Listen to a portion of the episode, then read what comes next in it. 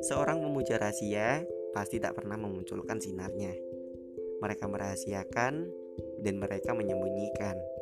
Bukan berarti mereka tak ada, tapi memang begitulah adanya.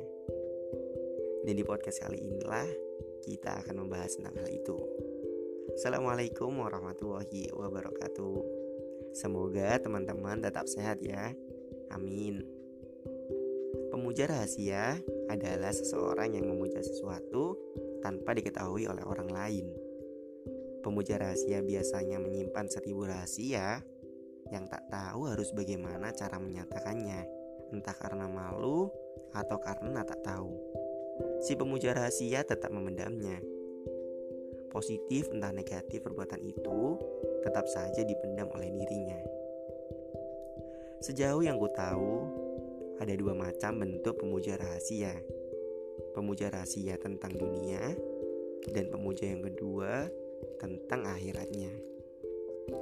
Pemuja rahasia tentang dunia sudahlah pasti penyebabnya tergantung tentang dunianya. Entah karena tak mau dianggap sosokan atau dianggap yang berkaitan tentang dunia, tentang dirinya, tentang karirnya, dan tentang yang lainnya, dan mulai menghancurkan amalannya. Mereka berpikir tentang akhirat dan bagaimana cara mempertahankannya. Lain halnya pemuja rahasia yang satunya, yaitu pemuja rahasia tentang akhiratnya. Mereka memuja bukan karena malu dilihat oleh orang lain, tapi mereka malu kalau rasa rianya muncul. Sebenarnya banyak sebab, banyak musabab yang membuat orang menjadi sebab